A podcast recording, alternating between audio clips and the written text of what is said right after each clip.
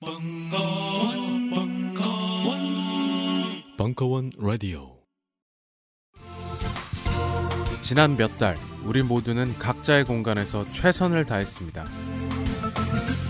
탄핵 다음을 이야기하는 사람들이 많습니다.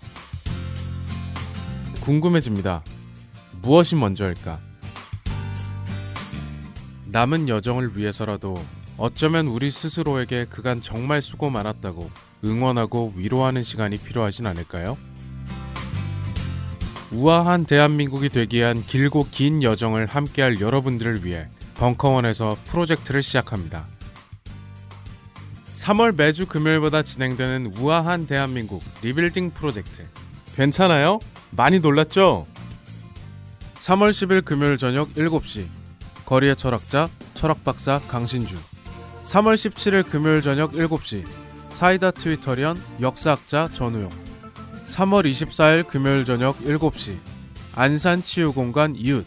정신과 전문의 정혜신. 아직 갈 길이 멉니다. 벙커에서 잠시 쉬어가세요. 정윤수 사부의 스포츠와 예술로 떠나는 유럽 도시 여행. 그 세 번째 도시 우란 베를린의 경기장. 2017년 1월 24일 강연 사부 제가 바이마리에 갔을 때 작은 식당이 있었어요. 어, 이분이 바이마리에 왔으면 요 뒤에 한번 올라가 볼 필요가 있다라고 어, 영어로 굉장히 공들여서 저에게 어, 이분은 지금 바이마리에서 독일하고 어느 나라하고 지금 시합을 하고 있는데 아까 그 괴테가 있는 바이마르에 굉장히 많은 팬들이 서 있었거든요. 어, 제가 어, 그때 찍었던 사진인데, 아, 이거 너무 많이 왔네요. 지금 이날이었어요, 이날. 이날인데, 이분은 그, 저, 경기 구경 안 하고, 어, 여기 앉아 있었어요. 어, 이분이 뭐 역사에 뭘 겪었는지 모르겠지만, 하여간 피상적으로 제가 대충대충 들은 걸로는, 매니 매니 피플이 모이는 건 너무너무 피어 피어 하다라는 거였어요. 너무 많은 사람들이 광장을 가득 메웠다가 가득 지나가면 그때마다 피가 흐르고 그래서 많은 사람들이 모이는 곳에 잘 안 간다. 뭐 하여튼 그런 내용이었어요. 예, 제가 이 레스토랑에서 3시간 정도 있으면서 따라오라고. 막 지하로 가길래, 어, 무슨 영화 같은 데 보면 지하로 갔으나 못 돌아오는 막 갔는데 거기 컴퓨터가 있는 거예요. 아, 삼성 거나 쓰고 있다. 뭐 이런 분이었는데 하여간 many many people이 광장에 막 모였다 막 가면 blood blood blood 되고 막 그런다 그랬어요. 제가 똑바로 이해했는지 몰라도. 그런 역사를 동독 사람들은 많이 겪었던 거죠. 이분은 지금 2006년에 통일 독일 사람이라기보다는 이분 나이를 50살이라고 한다면 35살까지 동독인이었던 거예요. 동독인. 동독이라는 삶을 전반적으로 살아냈을 때 많은 사람들이 몰려왔다가 많은 사람들이 사라질 갈 때마다 길거리가 음, 어수선하고 그랬었죠. 물론 이분도 체험하지 못한 독일의 가장 끔찍한 역사는 바로 이분이 가라고 했던 바이마르 뒤 5km 정도 떨어진 Blood Street 피도로를 걸어가야 됩니다. Blood Road 쭉 올라가는데 지금 차로 올라가는 거지만 보통은 이제 끌려서 올라가는 거죠.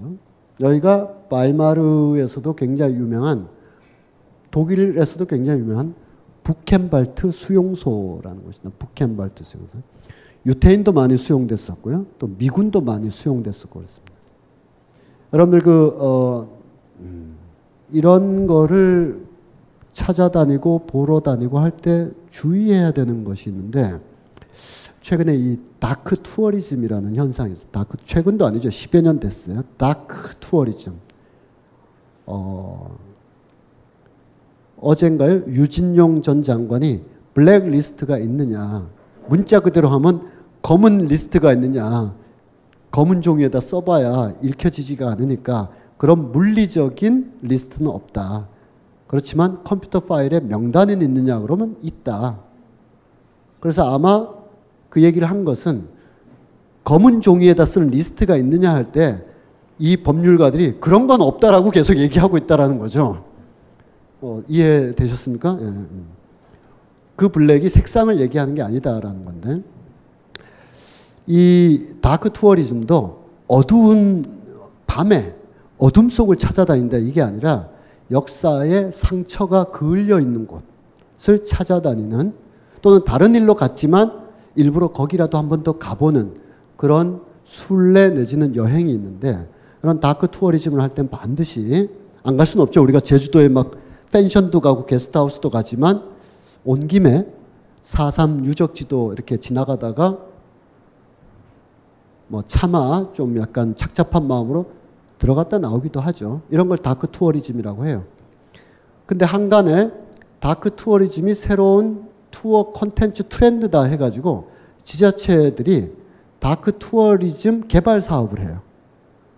그래서 그 dark한 그 역사가 무엇인지 보다는 관광객을 집적시키는 어떤 관광 코스로서 배열하는 겁니다. 아, 이걸 이래도 되나 싶을 정도로 그 역사의 잔은 그 역사의 상처가 아물지도 않았거니와 보상도 안 됐거니와 기록도 온전치 않은데 이미 투어 코스로 확정한다는 것은 누군가에 의해서 그 장소가 특정하게 이미 관제적으로 호명되고 규정되어 버린 거거든요. 거기를 찾아다닐 때는 항상 주의해야 된다. 누가 이렇게 설명하고 있는가? 누가 이 장소를 이런 식으로 해석하고 있는가? 이 장소의 주체는 누구인가? 이것을 헤아리지 않고 막연히 그걸 따라가면서 dark tourism을 보게 되면 그냥 또 하나의 관광 트렌드의 그냥 소일거리로 어, 지나지 않기 때문에 dark tourism 굉장히 중요하죠. 지금 이 유럽에서 dark tourism은 대개 홀로코스트 현장을 가는 곳이 있습니다. 홀로코스트 현장.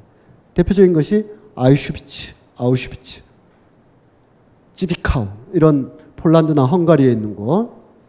그리고 독일 내부에 있었던 가장 큰 수용소로서 미넨 위에 있는 다하우 수용소와 바이마르 위에 있는 부켄발트 수용소.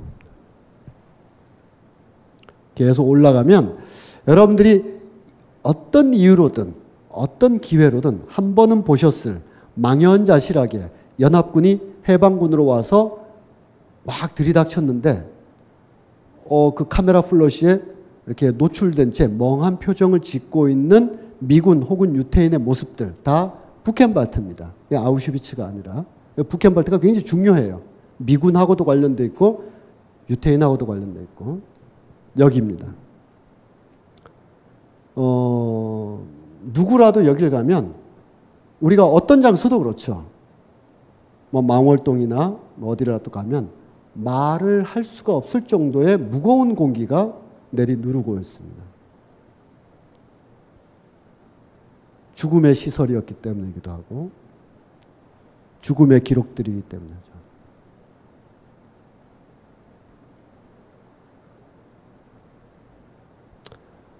어, 잘 익숙, 우리한테 익숙한 정치 지도자들이 여기에 이렇게 왔습니다. 어, 어떤 비비 꽈서 얘기한다면 이분의 정치적 결단이나 역사적 결단과 무관하게 비비 꽈서 얘기한다면 미군들을 그토록 혹은 유태인들을 그토록 그렇게 했던 나라의 총리가 그러하였던 사람들의 지도자를 안내하면서 우리가 예전에 다 이렇게 했어요라고 하기란 쉽지 않은 결정 같습니다. 그냥 양국 정상이 저기를 거닐었다가 아니잖아요. 북켄발트의 모습. 폭격 이후의 모습들. 자, 여기서 짧은 영화 한 편을 보면서 드디어 베를린으로 가보도록 하겠습니다. 제 우리 커리큘럼을 이렇게 읽어보시면 라이프치히와 드레스덴도 다 이제 4회, 5회 포함되어 있거든요. 근데 계속 그렇게 갔다가는 너무 늘어질 것 같아서 막 비벼서 끝을 내버린 겁니다. 라이프치히, 드레스덴, 바이마르를 베를린으로 결국 2차 대전 이후의 모습이 보여지는데 이 영화 소개와 설명을 잠깐만 할게요. 로베르토 로셀리니라는 이탈리아의 아방가르드 영화 감독이 있었어요. 2차 대전 이후에 50년대 전후로 유럽에는 새로운 문화 세대가 확 등장하게 되는데 영국에서는 어, 그들을 앵그리 영맨이라고 그랬어요. 앵그리 영맨. 성난 젊은이들. 조지 오스본의 어, 존 오스본의 희곡 어, 이 성난 젊은이 뒤돌아보지 마라 그런 희곡에서 나오는 프랑스에서는 앙팡 테리블이라고 해서 장 콕토가 1920년대 쓴 용어지만 1950년대 나온 걸로 겁없는 아이들이라고 했어요. 겁없는 아이들. 미국에서는 아마 비트 제너레이션이라고 할 수가 있겠어요. 기존의 냉전 질서, 매카시 선풍, 그리고 강력한 미국, 아메리카니즘, 거기에 복음주의 이런 거에 대해서 비트 강력하게 뻥 치면서 우린 그렇게 안 살아 하고 뛰쳐나온 젊은 세대들. 독일은 뭐냐 하면 zero degree 세대라고 합니다. 각각의 문화에서 이 용어에서 호명에서 약간의 공통점과 차이점이 나오고 있죠. 비트 제너레이션, 앵그리 영맨, 앙팡 테리블, zero degree, zero degree generation. 독일은 zero degree, 0점 지대, 모든 것이 파괴된 상황에서 사회 활동을 하게 된. 아무것도 없는. 아버지 말도 믿을 수 없고 선생님 말도 믿을 수 없고 아버지가 어, 너 왜 이렇게 비리비리하냐? 선생님이 너 나가서 애국해야지 나라가 너 빨리 나와 이 자식아 해서 막 2차 대전 참호에서 죽어가고 간신히 살아나왔는데 이제 또 그들의 말을 우린 들을 수가 없다. 우리는 0점지대에서 새로 출발한다라고 하는 zero degree 세대를 얘기를 해요. 그건 나중의 일이에요, 근데. 53년, 55년 이때 일이에요. 누구에 의하여 귄터 그라스라는 사람의 양철북이라는 소설을 출발점으로 해서 그렇다면 전쟁이 끝난 직후에는 어떤가? 이탈리아의 네오 리얼리즘 영화 연출가였던 비평가이기도 했던 로베르토 로셀리니가 20대 후반에 카메라 두어 대 가지고 베를린으로 확 갑니다. 그래서 베를린에 46년, 47년을 그냥 로케이션 장소로 쓰면서 아마추어 배우들 또는 연극인들을 막 동원해서 전쟁 직후에 베를린 사람들이 어떤 심정 상태에 있는가를 어, 그야말로 거친 화면, 일부러 거칠게 찍는 방식으로 하게 되죠. 그래서 50년대에 나오는 이런 새로운 어, 영화들로 이탈리아의 뭐 neo realismo, 독일의 New German Cinema, 프랑스의 그 어, nouveau 뭐뭐 뭐 있죠. 예. 어, 이 로베르토 로셀리니는 이런 생각을 한 거예요. 전쟁이 끝나면 우리가 그러하였듯이 패전국인 독일 사람들이 전쟁에 대해서 반성을 한다든가 아니면 최소한 후회를 한다든가 아니면 아 괜히 괜히 했어 이럴 것인가 아니면 응어리진 마음으로 복수의 마음으로 다시 한 번만 전쟁 오면 내가 우리가 이길 수도 있는데 전투에서 지는 바람에 이렇게 모욕을 당하고 있다. 어느 쪽일까? 라고 의문을 갖게 됩니다. 우리는 통상 아까 앙겔라 메르켈을 통해서 많이 봤듯이 베를린을 거점으로 하는 많은 도시들이 역사의 상흔을 기억하고 사과하고 보상하려고 노력해 왔음을 일본과 비교해서 적극적으로 평가합니다. 평가해야 됐죠. 언제부터? 1945년 히틀러 5월 달에 죽을 때부터 천만에 왔습니다. 20년이나 흐른 다음입니다. 1960년대 중반부터 독일이 그러한 생각을 갖게 됩니다. 왜 갖게 됐을까요? 전쟁 직후에는 왜 안 갖게 되고 그러면 전쟁 직후에 독일인들의 심성은 어땠을까? 베를린 사람들의 심성은 어땠을까? 응어리진 복수심이 전부였었습니다. 그럼 50년대는 서방의 원조나 막 이런 걸 통해서 주로 서독을 중심으로 얘기한다면 동독은 동베를린이 통제가 되고 있었으니까 서독을 중심으로 얘기한다면 라인강의 기적을 일으켜서 일단은 먹고 살자 했었습니다.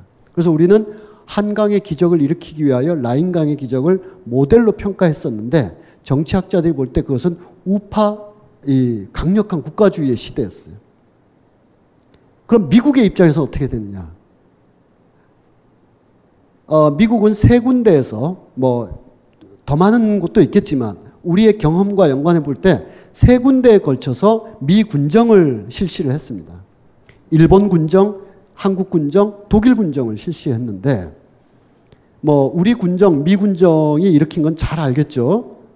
어, 그 당시에 정치적 세력들이 쭉 있다 치면 조금이라도 반미적이면 다 제거 내지는 어, 합류시키지 않고 친미적인 권력을 한국에 세워야 되는데 이 친미적인 권력은 다들 친일파잖아요. 미국은 상관없는 거예요. 써 기용해 이렇게 되는 거죠. 일본에서도 특히 독일에서도 그렇게 했습니다.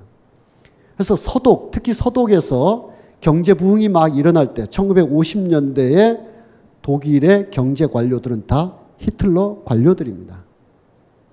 뭐 역사 청산하고 뭐 하던 일 못하게 하고 전혀 안 그렇고요. 대부분 우리 아니면 이거 누가 하랴였고 일단 먹고 살아야 된다. 경제 일으켜야 된다. 이런 붐이 일어났었기 때문에 과거 역사 청산, 인적 청산 하지 않았습니다. 아주 상징적인 인물에 대한 자격 정지 또는 최고위급에 대한 사형 이런 건 했지만 그리고 일본보다 더 많이 했지만 요즘 우리가 생각하듯이 독일이 아주 원대하게 미래를 내다보며 역사 청산, 인적 청산을 했느냐? 그렇지 않습니다. 그렇지 않고 전쟁 직후에는 어선하고 피폐한 복수에 응어리진 마음, 50년대는 국가 재건주의가 지배하는 어, 옛 독일 관료의 부활. 근데 그게 왜 오늘의 독일의 새로운 정점을 가졌냐? 60년대 68혁명을 거치면서 민주주의라는 새로운 도약 과정을 이뤄냈기 때문입니다. 68혁명에 대해서는 제가 일단 생략하고요. 유럽 서구 전역에 지식인 대학 예술계에 벌어졌던, 벌어, 어, 벌어 졌던 저항적 문화운동, 사상운동을 거치면서 우리도 68세대다, 68세대다 하는데 그런 68세대들이 거치게 쫙 일어나면서 보니까 얘네들이 한 발 앞으로 가려면 프랑스는 우린 피해자야. 근데 피해자인데 어쨌든 68혁명을 해. 기존 관습을 깨. 그러면서 앞으로 갈 수가 있겠어요. 근데 독일 애들은 우린 가해자인데 68혁명을 해야 돼. 가해자의 아이들들이고 가해자의 자식들인데 68혁명의 세례는 받았어요. 민주주의, 급진적 민주주의가 서구에 특히 독일에 필요하다. 치고 나간단 말이에요. 치고 나가는데 뒷덜미를 잡고 있는 게 있죠. 너네 역사 어떻게 할 건데? 그래서 이들이 돌아보면서 과감한 역사 청산이 이 혁명을 진행시키며 나가서 제도적 민주주의를 완성할 것이다라고 생각해서 그때부터 역사 청산에 대한 일부의 학자의 주장이 아니라 거센 사회적 운동으로서 전개가 됐었고 그 68세대가 정점에 이르렀던 90년대 그리고 그것의 후에 후광을 입고 있는 앙겔라 메르켈 시대로 이어지면서 아 그래. 역사의 과오를 씻고 청산하고 보상하고 사과하고 그러고야 넘어갈 수 있어. 안 그러면 우리 안에서의 민주주의, 우리 안에서의 어떤 복지 이거 다 헛개비 같은 거야 라고 인식하고 있는 하나의 거대한 집합적 세대가 지금 독일을 한 40년 이렇게 유지하고 있는 거죠. 그런 세대의 어떤 폭발적인 민주적 감수성, 68세대의 어떤 감수성으로 역사 청산하고 있는데 이렇게 들으시니까 여러분들 아, 일본이 그러하지 못한 것은 일본의 60년대 문화운동, 학생운동이 실패했기 때문에 실패하고 우파와 천황주의로 일본이 군사화됐기 때문에 그 과정을 모두가 나누지 못해서 굳이 역사 청산할 필요 있나로 이제 오히려 더 궁극화되는 그래서 민주주의가 얼마나 중요한가 이런 거를 볼 수가 있죠. 어, 그런 맥락 속에서 이 영화 한 9분짜리 영화 전체는 1시간이 넘는 영화지만 핵심적인 9분 정도를 보도록 하겠습니다.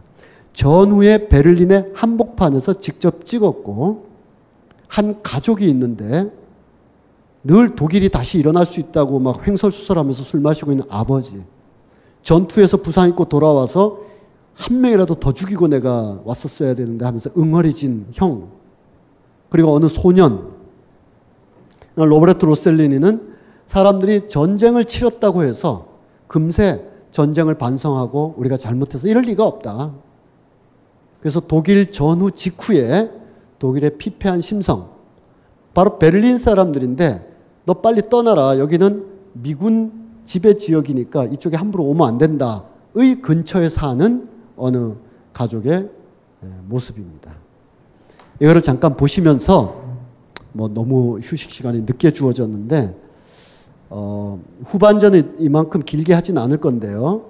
어, 잠깐 보시면서 어, 휴식을 어, 취하도록 하겠습니다.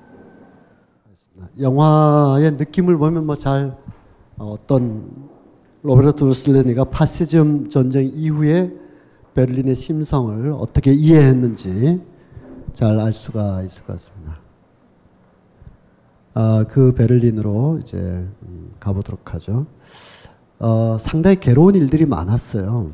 음, 우리가 문학하는 사람들, 작가를 통해서 감동도 하고 뭐 재미도 읽고 이렇게 하는데 어, 특히 문제적 작가를 통해서 문제적 상황을 이해하는 어, 이유가 있는 거죠. 아까 말씀드린 것처럼 한용운이나 윤동주에 대한 연구, 평가도 훨씬 더 많아야 되고 또 깊어져야 되죠. 단지 민족 시인, 뭐 심성이 고왔던 시인 이렇게 수사적으로 말할 게 아니라 그 작품이 가지고 있는 동시에 이제 예를 들면 서정주 같은 시인에 대해서도 친일파 뭐 아니면 서정 시인 뭐 이럴 게 아니라 아까 얘기했던 것처럼 고도의 서정시 몸을 툭 치면 시가 쏟아져 나온다고 하는 시의 정부의 걸, 어, 이 상징 시인 공화국의 상징이었던 서정주는 그 시인은 어찌하여 어떻게 하여 어, 친일 내지는 독재 미화에 이르게 되었는가 먹고 사는 방편 이렇게 얘기하기보다는 다양한 담론들이 있을 수가 있습니다. 뭐 그 중에는 뭐 아이히만 같은 어, 사례도 많이 나올 수가 있고요. 여기 화면에 있는 어, 화면 맨 왼쪽에 있는 작가도 마찬가지입니다. 퀸터 그라스. 어, 영점지대의 작가들을 대표하죠. 이제까지 독일의 교양 소설 괴테 이후로 쫙 내려와서 토마스 만으로 이어지는 한 명의 불안한 영혼이 위대한 정신적 훈련 과정이나 거친 세상과의 교섭을 통해서 큰 깨달음을 얻거나 큰 몰락을 한다라는 전형적인 독일 교양주의 소설이 있습니다. 음, 젊은 베르텔의 슬픔을 시작으로 해서 헤르만 헤세에 나오는 많은 주인공들, 특히 데미안, 싱클레어 이런 지적 혼돈 그런 후회가 아 됐고 이제 그런 거 하지 말자라고 쓰는 거죠. 그런 정신적 모색, 방황 이런 것이 히틀러라는 정신의 근원이기도 했다라고 생각하는 겁니다. 그래서 완전히 파괴전 상위 조건들이 이렇게 주어졌는데 이것을 거듭나고 새로 봐야 되는 것이지 독일 소설을 회복한다, 독일 문학 전통을 회복한다 이거보다 우리 아예 영점지대에서 새로 출발한다라는 어, 작가들이죠. 이 퀸터 그라스는 작품으로서의 뿐만 아니라 나의 세기 같은 어, 저 자서전도 뭐 읽어볼 만한데 특히 이 시 두 편이 읽을 만합니다. 시 두 편이.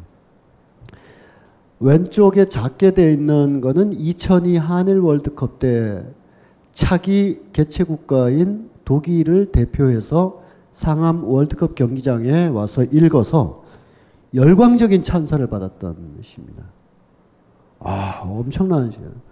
왜냐하면 행사가 굉장히 늘어지고 있었기 때문에 독일 시인이 축시를 하겠습니다. 그럴 때 벌써 사람들이 무슨 시야 빨리 축구나 하지 그런 마음인데 어쨌든 정해진 행사니까 어, 퀸터그라스가 올라와서 시를 읽었는데 너무 짧아서 엄청난 환호와 박수를 받았어요.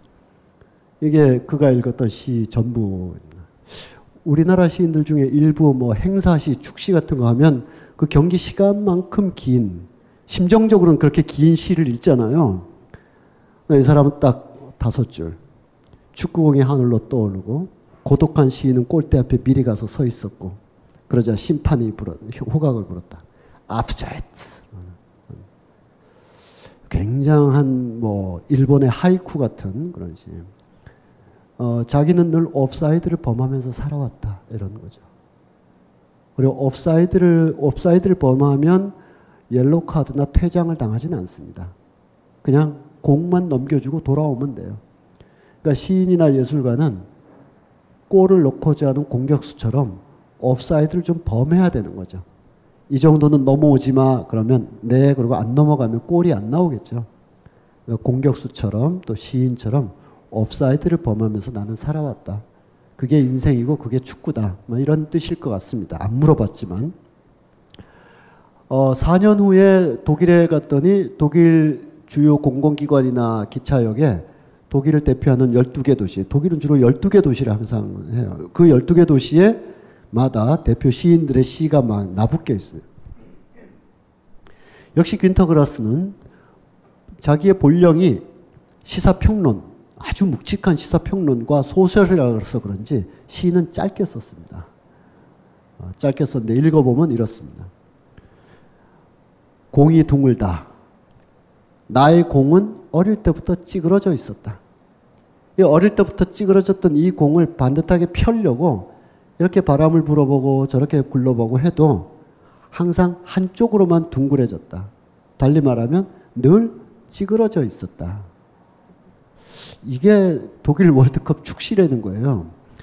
어, 좀 이상한 어, zero degree 세된다 이런 건지 국가 시인이 음, 약간은 이렇게 더 깊게 생각하는 바가 있죠. 그러니까 우리 에, 경기가 언제나 3대 0 one-side하게 다 끝나진 않죠. 막 불균형적이고 잘 안 되기도 하고 어, 그처럼 인생도 잘 안 되죠. 특히나 개인의 인생뿐만 아니라 역사적 지평 위에서 살아왔던 사람들의 인생은 처음부터 찌그러져 있었는지도 모릅니다. 그래서 그걸 펴보려고 둥그렇게 만들어 보려고 많이 해도 결국 도달한 지점에서 다시 돌아볼 때 집합적 지평 위에서 살았던 자기의 개인사가 반듯하게 둥그렇게 못 되고 늘 찌그러져 있었다라는 거예요.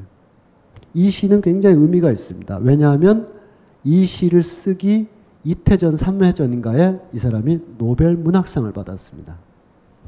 노벨 문학상을 받고 나서 그동안 주변 사람들이 너도 그러지 않았냐, 너도 그러지 않았냐 했을 때 이 사람은 아니다, 아니다 부정했던 자기의 유년기에 가장 끔찍했던 기억을 인정하게 됩니다. 나는 SS 대원이었다라는 겁니다.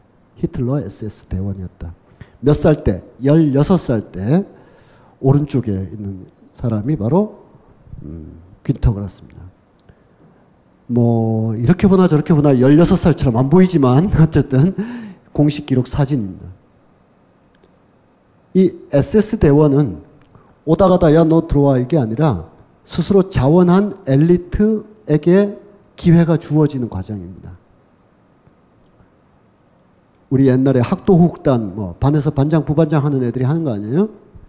그처럼 동네에서 그 반에서 그 학교에서 똑똑해서 선발돼서 가서 시험 보고 시험 보는 과정에서 국가에 대한 충성, 히틀러에 대한 맹세 등등을 반복해서 그 과정을 거쳐야 이 대원이 되는 것이고 이른바 친위대라고 할때 바로 그 친위대원입니다. 이거는 그냥 전쟁 때 징집돼서 총 들었다. 다 면죄죠. 그것까지 죄를 물을 수는 없죠. 하지만 이거는 좀 다른 경우죠. 16살이긴 하지만 자원했던 것이고 16살 때 사신이지만 17, 18까지 활동을 했기 때문에 이런 멍에 이미 인생 초반기에 공이 찌그러져 버린 거예요. 이걸 반듯하게 펴기 위해서 평생을 스스로에 대해서 또는 역사의 어떤 요구에 대해서 회피하지 않고 스스로 글을 쓰고 이렇게 해왔지만 돌아보니 내 공은 찌그러져 있었다라는 글입니다. 이 당시에 그 퀸터그라스 논쟁이 베를린에 있는 수많은 예술가들에게 논란의 핵심이 됐어요. 아, 진작에 얘기하지. 진작에 나 SS 대원이었다고 이렇게 얘기를 하지.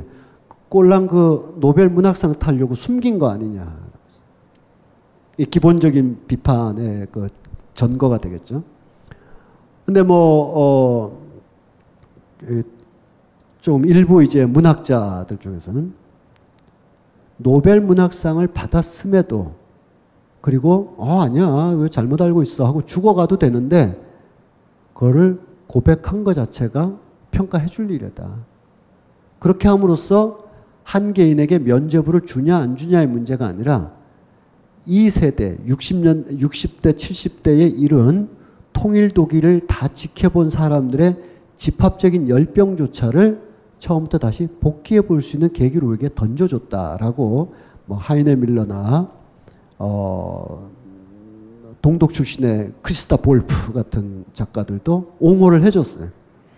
그 얘기 뭐냐 하면 이 한 사람을 통해서 독일 전체가 이 연령대, 즉 2차 대전 때 이런저런 이유로 직접적이든 반강제적이든 의도적이든 히틀러에 가담했다라고 하는 원죄의식을 갖고 있는 사람들이 초기에는 빌헬름 푸르트벵글러를 통해서 후기에는 귄터 그라스를 통해서 집합적인 면죄부를 받기 위한 한 지적 과정이었다라고 저는 생각이 듭니다. 이 사람을 용서하지 않으면 자기를 용서하지 못하는 거거든요. 용서까지는 아니더라도 이 사람을 이해하지 못하면 이 찌그러진 공을 평생 펴보려고 노력했던 이 사람을 인정하거나 최소한 이해하지 못하면 내 삶도 계속 부정하고 있어야 되거든요. 나도 20대 때 그랬는데. 라는 그런 집합적 세레모니의 과정이 아닌가라는 생각도 해보게 됩니다. 퀸터그라스. 자, 이런 독일을 또는 베를린을 생각할 때 기본적으로 생각되는 역사적 그림자 속에서 도시를 쫙 살펴보고 이제 마무리를 한다면 역시 베를린 장벽 얘기를 안 할 수가 없습니다. 이게 2차 대전 이후에 베를린의 풍경인데 베를린이라는 도시예요. 도시에 섹터들이 막 나뉘어져 있죠.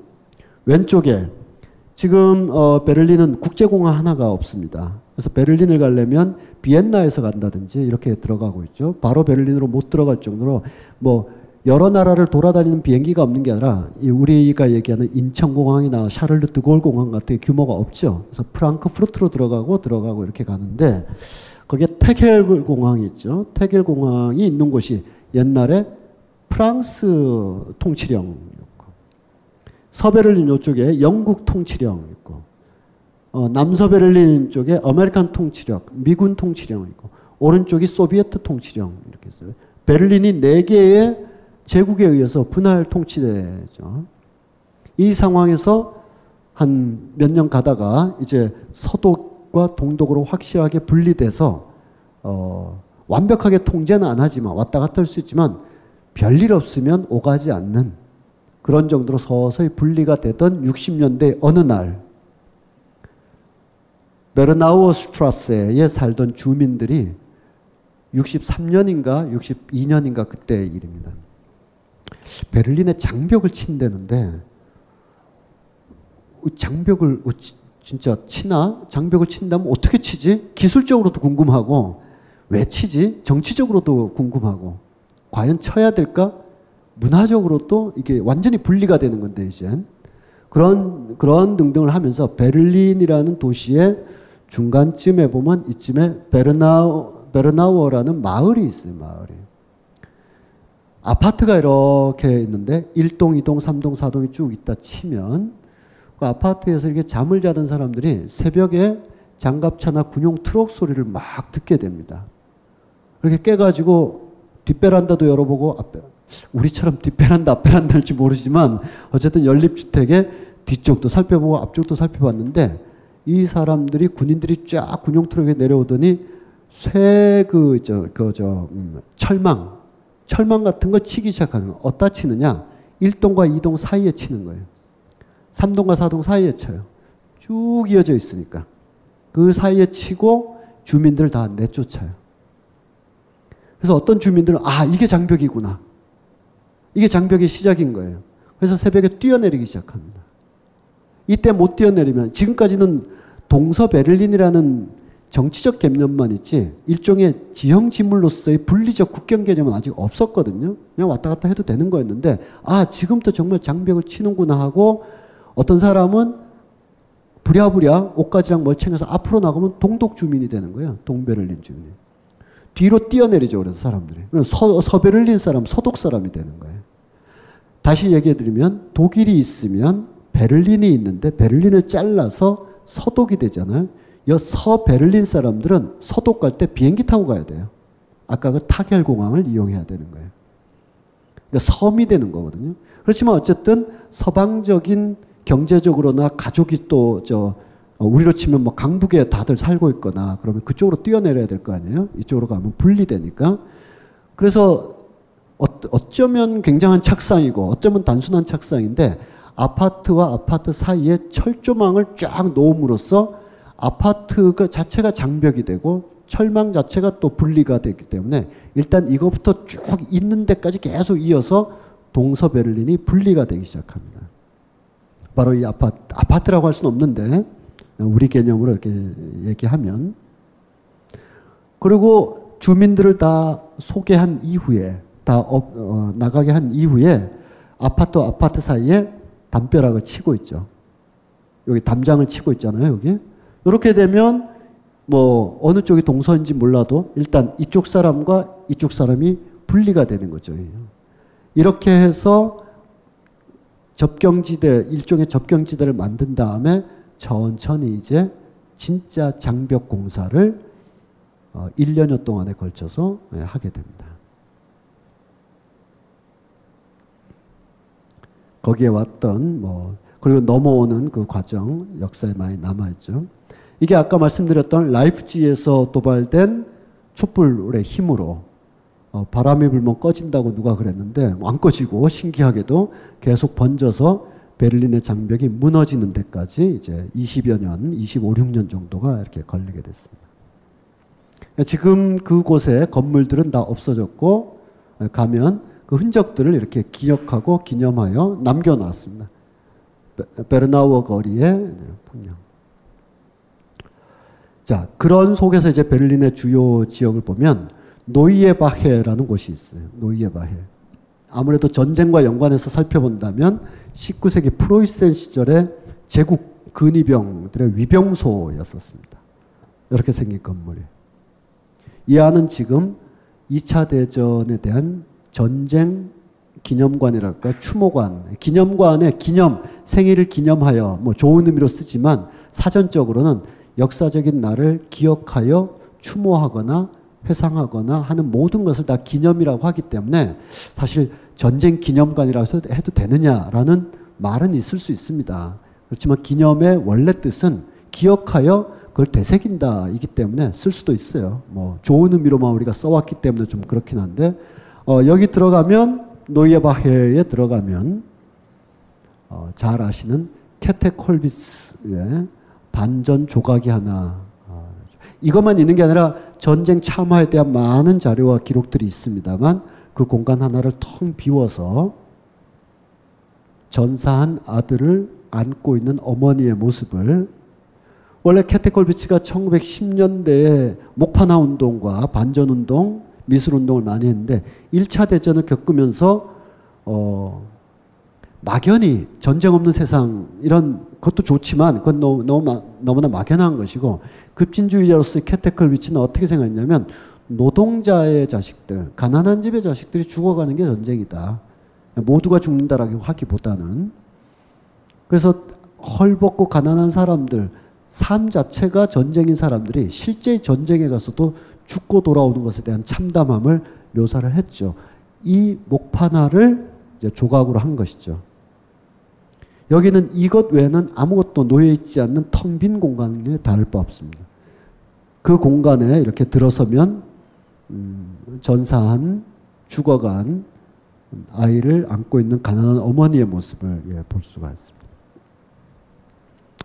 그 외에 뭐 이제 첨단의 건물들도 많이 들어섰고 아, 베를린 필 베를린 필 최근에 그 롯데 아트홀, 롯데 저 제1롯데 6, 7, 8층에 그 콘서트홀이었는데 빈 야드라서 어, 객석과 무대를 포도송이가 이렇게 얽혀 있듯이 하면 음향적으로도 시각적으로도 충분하다. 새로운 개념이다.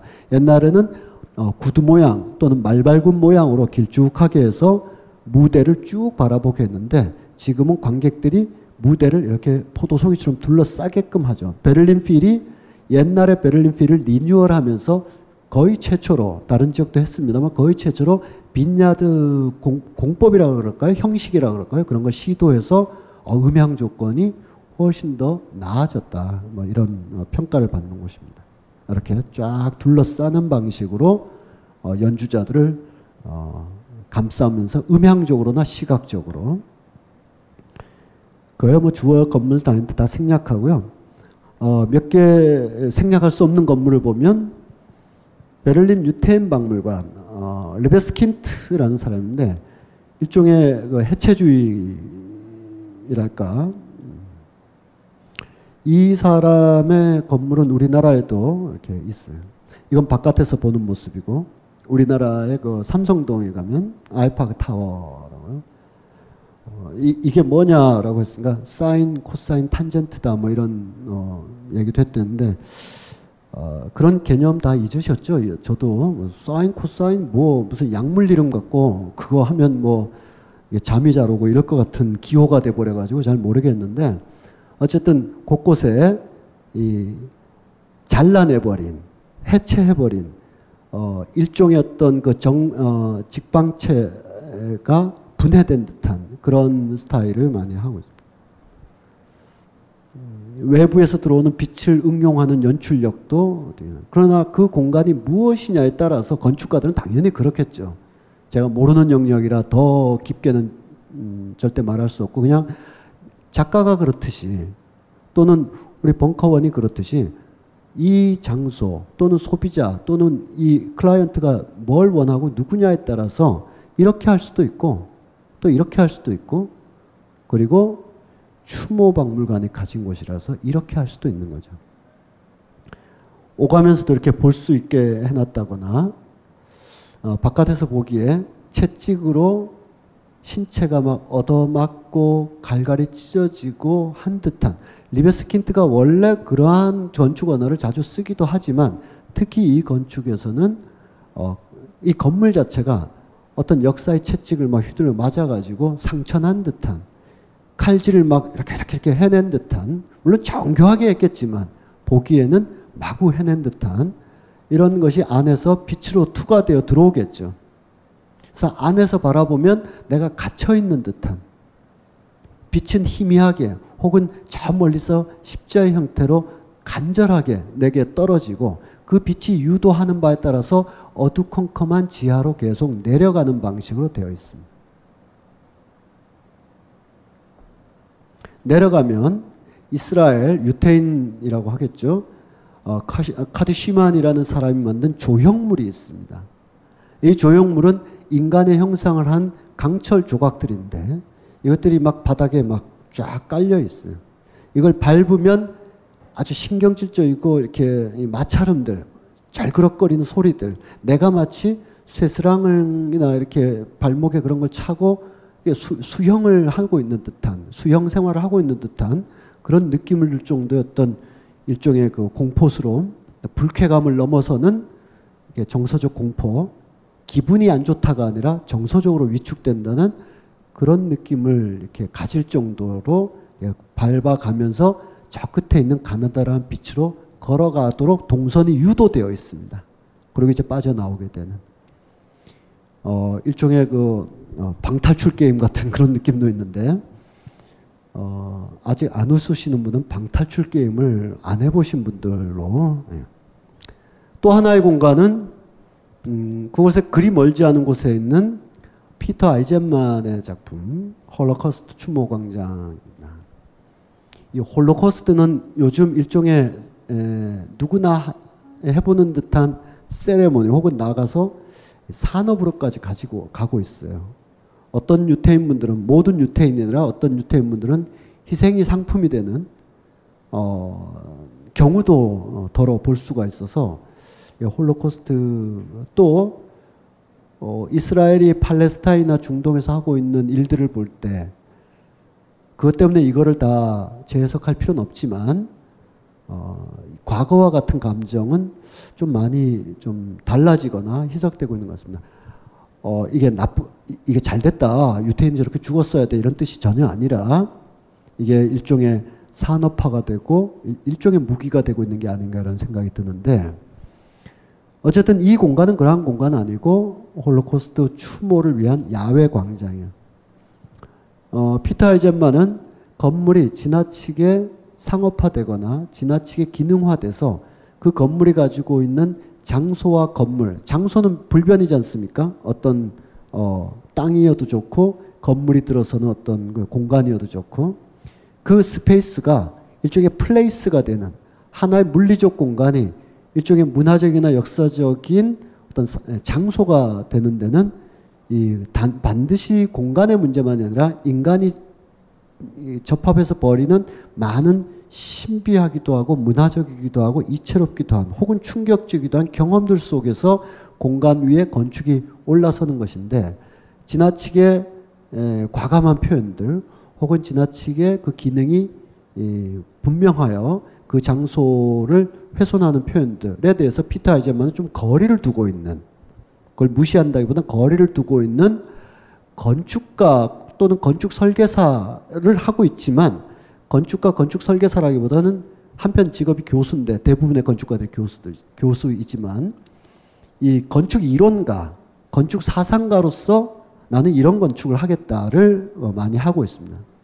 그래서 이 공간이 하나의 모뉴먼트가 되도록 그 기능은 뭐 여러 가지가 있겠지만 그, 그 거기에 들어선 건축에 의하여 그 장소 일대가 어떤 어, 공간적 의미가 부여될 수 있도록 하는 작업들을 해왔었는데 그 중에 이제 대표적인 어, 작업이 바로 홀로코스트 추모 광장이라고 하겠죠. 한편으로 보면 거대한 관들이 쫙 놓여 있는 모습입니다. 이것이 저 외딴 지역 이런 곳에 있는 게 아니라 베를린 시내에 있다는 점에서 의미가 있을 수 있습니다. 그래서 베를린 사람들, 베를린이잖아요. 베를린 사람들이 한복판, 시내 한복판은 아니지만 시내에 있는 거예요. 오가면서 다 보는 거죠. 이 사이로 걷기도 하고, 놀기도 하고, 책도 읽고, 산책도 하고, 이러면서 어, 추모하러 일부러 어디에 가는 추모 자체가 하나의 과업이 돼야 되는 그런 게 아니라 일상 속에서 그것이 좋았던 아니면 쓰라렸던 간에 우리가 피해를 입었던 가해를 했던 간에 그 역사의 공기 속에서 어쨌든 살아가고 있다라는 것을 어, 피터 아이젠만은 이런 모뉴먼트를 통해서 보여주고 있습니다. 어, 이런 모뉴먼트는 어, 우리의 경우와는 좀 다른 것 같아요. 똑같은 전쟁 기념관이라 해도 아까 그 캐테 켈비 어, 캐테 캐테 콜비스의 작품이 있었던 노이에 바헤의 에, 안에 있었던 전쟁 추모, 전쟁 기념은 어, 이렇게 보기만 해도 아 이런 전쟁을 해서는 안 되겠다. 어떤 유행의 전쟁이라도 어떤 명분의 전쟁이라도 이유 없는 것이다 라는 정서적인 환기를 주는 거에 비하여 우리의 전쟁 기념은 한 번 더 하면 우리 이긴다 이런 어, 느낌을 주고 있습니다. 음, 한 번만 더 하면 우리 이긴다. 작살 내일 모레 평양까지 들어간다 이런 느낌을 어, 주고 있죠. 어, 사, 어떤 어, 떤 의미로 보든 간에 어쨌든 한국 전쟁은 복합적인 것이긴 하지만 그래도 수도 서울 한복판에 있는 전쟁 기념관이 총알을 숭상하고 총알을 남근주의로 표현하고 총알을 중심으로 해서 군사 무기부터 마당에 쫙 깔아놓는 전쟁 기념관은 이것을 건축적으로 누가 어떻게 했느냐를 떠나서 한 명의 어떤 건축가 혹은 건축 그 저 컨소시엄에다가 책임을 묻기 이전에 여전히 우리가 6.25로부터 완벽하게 자유롭거나 한국 전쟁이 남긴 여러 후유증들을 이렇게 멀찌감치해서 검토할 만한 계기를 우리가 못 가졌다. 이를테면 독일이 민주주의 혁명 과정, 68혁명 과정을 거치면서 자기 역사를 도, 돌아보는 과정도 있었고 통일 독일 이후에 동독과 서독의 문화적 스와핑을 위해서 그토록 노력한 것에 비하면 우리는 민주주의의 미완이라든지 또 남북 분단으로 인해서 전쟁의 기나긴 후유증이 여전히 지속되고 있다든지 등등을 고려한다면 어쩌면 우리 현실에 부합되는 전쟁 추모의 상징일 수도 있겠다. 좋은 모습은 아니지만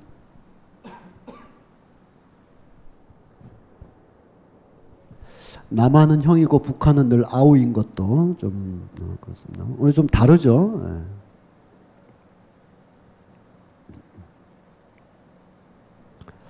자 여기까지 가면 좀 그렇고 이제 마지막 이야기로 가면 어,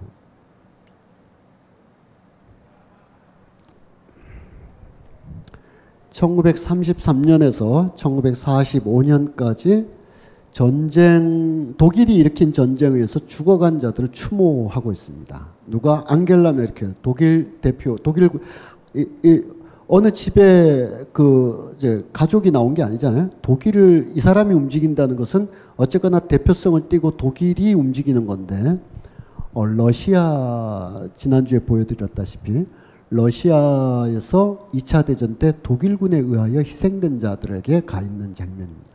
그렇게 하기가 쉽지 않을 텐데 러시아 군, 군인들이죠. 예, 한눈에 봐도 시바시키 뭐 이렇게 생겼잖아요. 예, 어, 저, 도, 어, 그래도, 그러니까 이게 누가 잘했다 잘못했다는 걸 떠나서 굉장히 이렇게, 이런 결행을 하기가 쉽지 않았을 것이다.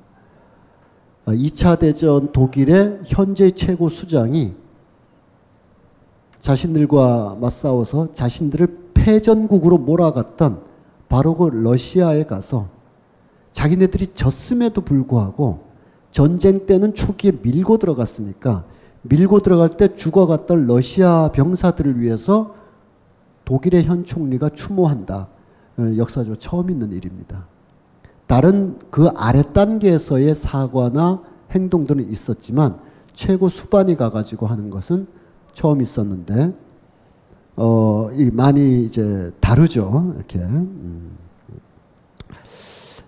어, 옷도 뭐 대여섯 벌 정도 더 있겠는데 어쨌든 직접 슈퍼마켓에서 장도 보고 한다니까 뭐 그러 꼭뭐 대통령이나 총리가 장을 봐야 되느냐 그렇지는 않다고 봐요. 이 사람은 맨날 장을 보니까 상관없는데 어 메르켈이 장 봐, 나도 장 봐. 이러면 그 만 원짜리 그 두 개 넣는 거랑 똑같은 일만 나올 거니까 이런 거 안 해본 사람은 안 해도 될 것 같아요. 선거 때 그 저 중앙시장에 와서 순대국 먹고 이런 거 안 해도 우리가 다 이해하죠. 안 먹어본 사람이 얼마나 고역이겠어요. 이 사람은 이렇게 살아왔으니까 그냥 이렇게 모아보는 것이죠.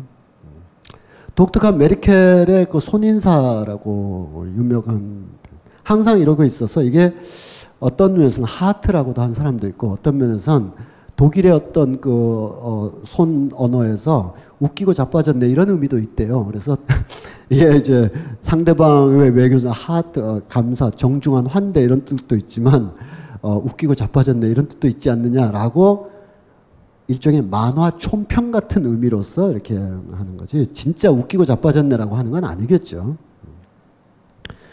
네, 옷차림의 비교는 됐고요. 네. 어, 메르켈하고 푸틴이 지금 맞붙고 있고 여기에 지금은 몰락해서 지금은 집권에서 물러났지만 사르코지라는 사람도 이 사람들은 굉장히 오랫동안 했지 않습니까? 메르켈 3선이고 푸틴은 두 번 더 한 다음에 자기 허수아비 내세워서 뒤에 있다가 다시 또 오고 해서 한 15년 이상 하고 있는 거 아니에요? 그러니까 이 사람들이 초선이나 재선 권력자일 때 프랑스에선 사르코지가 있었어요. 이 세 사람이 베를린 장벽이 붕괴될 때 어디에 있었는가도 작은 일이지만 굉장히 역사적으로 궁금한 거였어요. 어, 푸틴은 KGB 요원으로 베를린의 동향, 동도 동베를린에서 서베를린의 주요 인사들에 대한 정보를 모아서 분석하는 사람이었었습니다. 근데 나중에 그 독일을 방문했을 때 당신 1989년 그 언저리에서 KGB 요원이었는데 어, 그 당시 동독에서 뭘 했느냐 그러니까 아, 통상적인 외교 업무를 봤다 이렇게 얘기를 하지만 어, 정보 분석, 정보 첩보 수집과 분석이 이 사람의 업무였었습니다. 그리고 거의 최초의 발신 내지는 책임 있는 발신으로서 베를린 장벽 무너진다라고 본국에 보고한 책임지고 보고한 주, 무너, 무너질 것이다 이거 대비해야 된다라고 말했던 어, 정보 분석관 행동 어, 액션 그룹의 리더로 지금 보고 있습니다. 메르켈은 그때 어디 있었냐면 라이프치히에 있었습니다. 라이프치히. 라이프치히 라이프치히 대학원의 박사를 받은 사람인데 그래서 우리나라 언론에서는 박근혜 대통령하고 메르켈을 비교하면서 어, 이공계 출신이다 공통점이. 서강대 전자공학, 라이프치히대 물리학 이렇게 얘기하는데 어, 두 학교 또 제대로 공부했다면 두 학교의 박사들이 다 뛰어나지만 이 개인의 차이가 너무 현격해서 메르켈은 라이프치히 대학교 물리학 연구원의 박사 연구원이었는데 어, 꼭 그것만 한 게 아니라 라이프치히 시민운동에 보이지 않는 그룹이었어요. 그 그룹의 리더였었어요. 말하자면 보이지 않는다는 것은 오늘날에 우리가 촛불을 경험하는 이를테면 촛불 시민행동이나 또는 참여연대나 뭐 이런 민주노총이나 이런 다 보이죠. 누가 하고 있는지도 다 알고 요즘이니까. 그렇지만 전두환 시대라면 다 이른바 그 당시 용어로 언더에 있어야 될 거 아니에요? 다 잡혀가니까. 그것처럼 라이프치에서 독일 통일을 위한 동독의 일종의 역사적 평가는 다를 수 있겠지만 민주화 운동을 주도적으로 한다는 사람들은 다 섀도우 네이밍이나 일종의 그 밤에 암약하는 일을 많이 하는 거죠. 겉으로는 공식적으로 교수이거나 물리학 연구자이고 연구원이지만 밤에 몰래 만나서 어느 거리에 언제 피세일을 한다. 어디서 모였다 흩어진다. 이런 걸 하는 거지. 그걸 메르켈은 그때. 사르코지는 어떠냐. 뭐 프랑스의 68세대 이후의 어, 사람으로서 베를린 장벽이 무너졌을 때 가장 먼저 프랑스에서 야, 이거 역사가 바뀐다. 왜냐하면 유럽의 역사를 잘 살펴보시면 이게 독일 역사가나 지들의 역사이기도 하거든요. 막 뒤엉키면서 살아온 역사이기 때문에 우리만 파리 간다, 프랑스 간다, 독일 간다, 베를린 간다 그러지 이 사람들은 그런 어떤 그 국경을 넘나든다는 구분 생각 이런 개념 자체가 괴테 이후로 안 갖기로 하는 오랜 역사를 가지고 있어서 자기들의 역사이기도 한 거예요. 그래서 남의 나라에 가서 간섭하려는 게 아니라 이 68을 동시에 이끌어낸 사람으로서 아, 68세대에 어, 학생 운동을 했던 경험자들로서 우리 베를린 장벽 가서 꽤 부수자 해가지고 그 장벽 위에 올라가서 이렇게 망치질을 하던 애가 사르코지였었어요. 그들이 20여 년 후에 유럽의 러시아, 독일, 프랑스의 리더가 돼서 이런 정상회담을 막 하고 그랬죠. 지금 사진은 뭐 시진핑이랑 이렇게 있어서 연차가 있지만 그 당시 신문 기사들입니다. 사르코지는 장벽 붕괴 푸틴은 동독 베를린에서 비밀 경찰로 어, 베를린 과학 아카데미 물리학 연구소의 연구원이었던 메르켈은 또 다른 활동을 하고 지금 이들이 이제 유럽의 주도권을 놓고 이제 싸우는 거죠. 이들의 유럽의 주도권은 서로의 이해 관심을 괄호 안에 놓고 마이너스 영국이거든요. 그러니까 영국은 그럼 우린 브렉시트. 그래서 이제 빠져나가는. 그럼 둘이 이제 주도권, 지금 프랑스도 여기서 어떤 역할을 하겠는데 한 자리에 모였습니다. 짜르잖아요, 이 사람. 일부러 이런 사진만 이렇게 내보내는 거죠. 어, 2010년, 2010년, 아까 그 역사적인 장소에서 모스크바의 붉은 광장, 모스크바의 붉은 광장에 앙겔라 메르켈이 푸틴 바로 옆에 서 있던 그 장소, 그 모습은 새로운 역사에 하는 이정표가 되는 것이었다라고 하버마스라는 유명한 철학자가 쓰기는 하면서 그러나 지금 이 한편으로는 강력한 이 짜르 체제, 러시아의 어떤 서진 정책에 맞서서 메르켈이 유럽을 대표하여 지키고 있는데 메르켈이 하고 있는 여러 복지적인 인권적인 정책에도 불구하고 지금 이 강력한 국가주의 바로 속에서 메르켈이 새로운 총을 들지 않았을 뿐 독일의 정신을 쥐고 흔들 수 있는 어떤 불길한 위험도 있다라고 하버마스는 말을 하고 있습니다.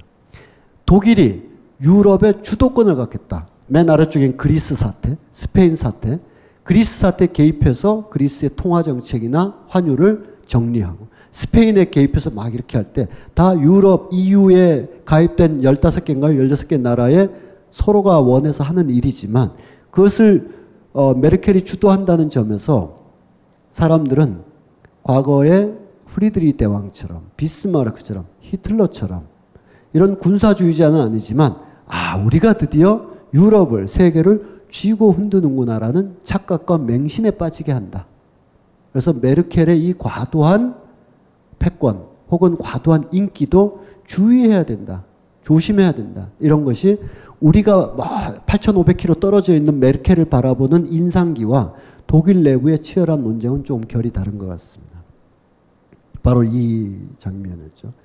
이때 푸틴은 어, 이 사람은 일부러 저 일부러는 아니지만 때로 만찬이 8시면 8시 10분쯤에 온다든지 어, 술 한 잔씩 합시다 그러고 막 마셔가지고 중간에 존다든지 좀 이상한 어, 친구인데 어, 둘이 이제 크렘린 궁전에서 이렇게 마주 앉아 있는데 개가 들어왔어요. 개가 엄청난 개가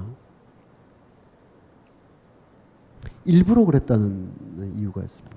이것까지 뭐 정교한 외교적인 어떤 압력 액션은 아니겠지만 앙겔라 메르켈이 개를 싫어합니다. 굉장히 싫어요. 그 아마 뭐 잘은 모르겠지만 어려서 물려봤다든지 아니면 개에 대해서 모든 사람이 개를 사랑하진 않잖아요. 개 무서운 사람 있거든요. 앙겔라 메르켈이 개를 굉장히 싫어하고 무서워한다는 것을 모를 리가 없는 KGB 혹은 크렘린 궁에서 야 지금 좀 개 한 마리 집어넣어라 해가지고 개 쓱 들어와가지고 메르켈이 지금 아씨 알면서 일어나 이 사람들이 외교의 결례를 넘어서서 의도적이구나. 러시아한테 함부로 이렇게 대드는 거 아니야. 러시아 막으면 안 돼. 이런 것을 상징적으로 개 한 마리를 통해서 보여주는 건가로 해석이 되는 그런 신문 기사들이 많았었습니다. 상당히 두려워하고 있죠. 예. 뭐 그런 이야기들을 제가 쭉 이렇게 어, 디차이트지나 이런 데서 좀 인용해서 봤습니다. 마지막 이야기는 우리 다음 시간에 어, 다음 주는 우리가 안, 하, 안 하죠. 네. 저는 다음 주도 했으면 좋겠다. 화요일 저녁이잖아요. 그리고 왜냐하면 가족들과 너무 오래 있었잖아요. 어떤 사람들은 내일부터 있게 되고 최소한 목요일부터 가족들하고 있어야 되는데 화요일쯤 강의 들으러 갈래 그러고 가족들로부터 빨리 탈출할 수 있는 건데 이미 공지가 그렇게 안 나 있어서 계속 가족 감옥에 있기로 하고 두 주 후에 뵙게 되는데 뮌헨이라는 도시를 다루게 될 겁니다. 뮌헨은 또 토마스만이나 아, 굉장히 중요한 예술가 브레히트, 브레히트 그리고 뒤에 이 사람은 베를린에 이 사람들 다 베를린을 지향하거든요. 어쩌나거나 거점은 미넨이나 프랑크푸르트 약간 서독의 문화적 도시 옛날로 치면 아, 이 예술가들 자아들 보세요. 대단하잖아요. 나는 하수구에서 기어 나오는 인간이다. 하이네 밀러라는 사람입니다. 하이네 밀러는 미넨하고는 뭐 큰 관계가 있는 건 아니지만 어, 미넨이라는 예술 도시를 거점으로서 지금 동서독이라고 얘기하기는 뭐 너무 이미 통일된 지 30년 가까이 지나 가까이 다가가고 있으니까 그렇긴 해도 통일 독일 이후에 뮌헨이나 베를린의 주요 예술가들을 통해서 독일의 주요 도시들 또 예술의 이야기를 하기 위해서 오늘은 여기까지 하이너 뮐러의 이상한 사진을 끝으로 오늘 마무리를 하도록 하겠습니다. 두 주 후에 뵙도록 하겠습니다. 고맙습니다. 빅그린 two three 샴푸 이걸 쓰면 머리카락에 힘이 생깁니다 말도 안 되는 제가 지난 시간에 머리카락이 힘이 생긴다고 그래가지고 말도 안 되는 소리라고 그래서 광고 떨어질 줄 알았거든요 근데 진짜로 힘이 생긴다는 걸 증명하기 위해서 광고를 연장하였다 좋아! 그럼에도 많은 분들이 구매해 주셨습니다. 그리고 구매 후기를 통해 인정해 주셨습니다. 딴지마켓 재구매율 53%에 빛나는 빅그린 투쓰리 샴푸 23일 후 변화가 없으면 100% 환불해드리겠습니다. 지금 바로 딴지마켓에서 확인하세요.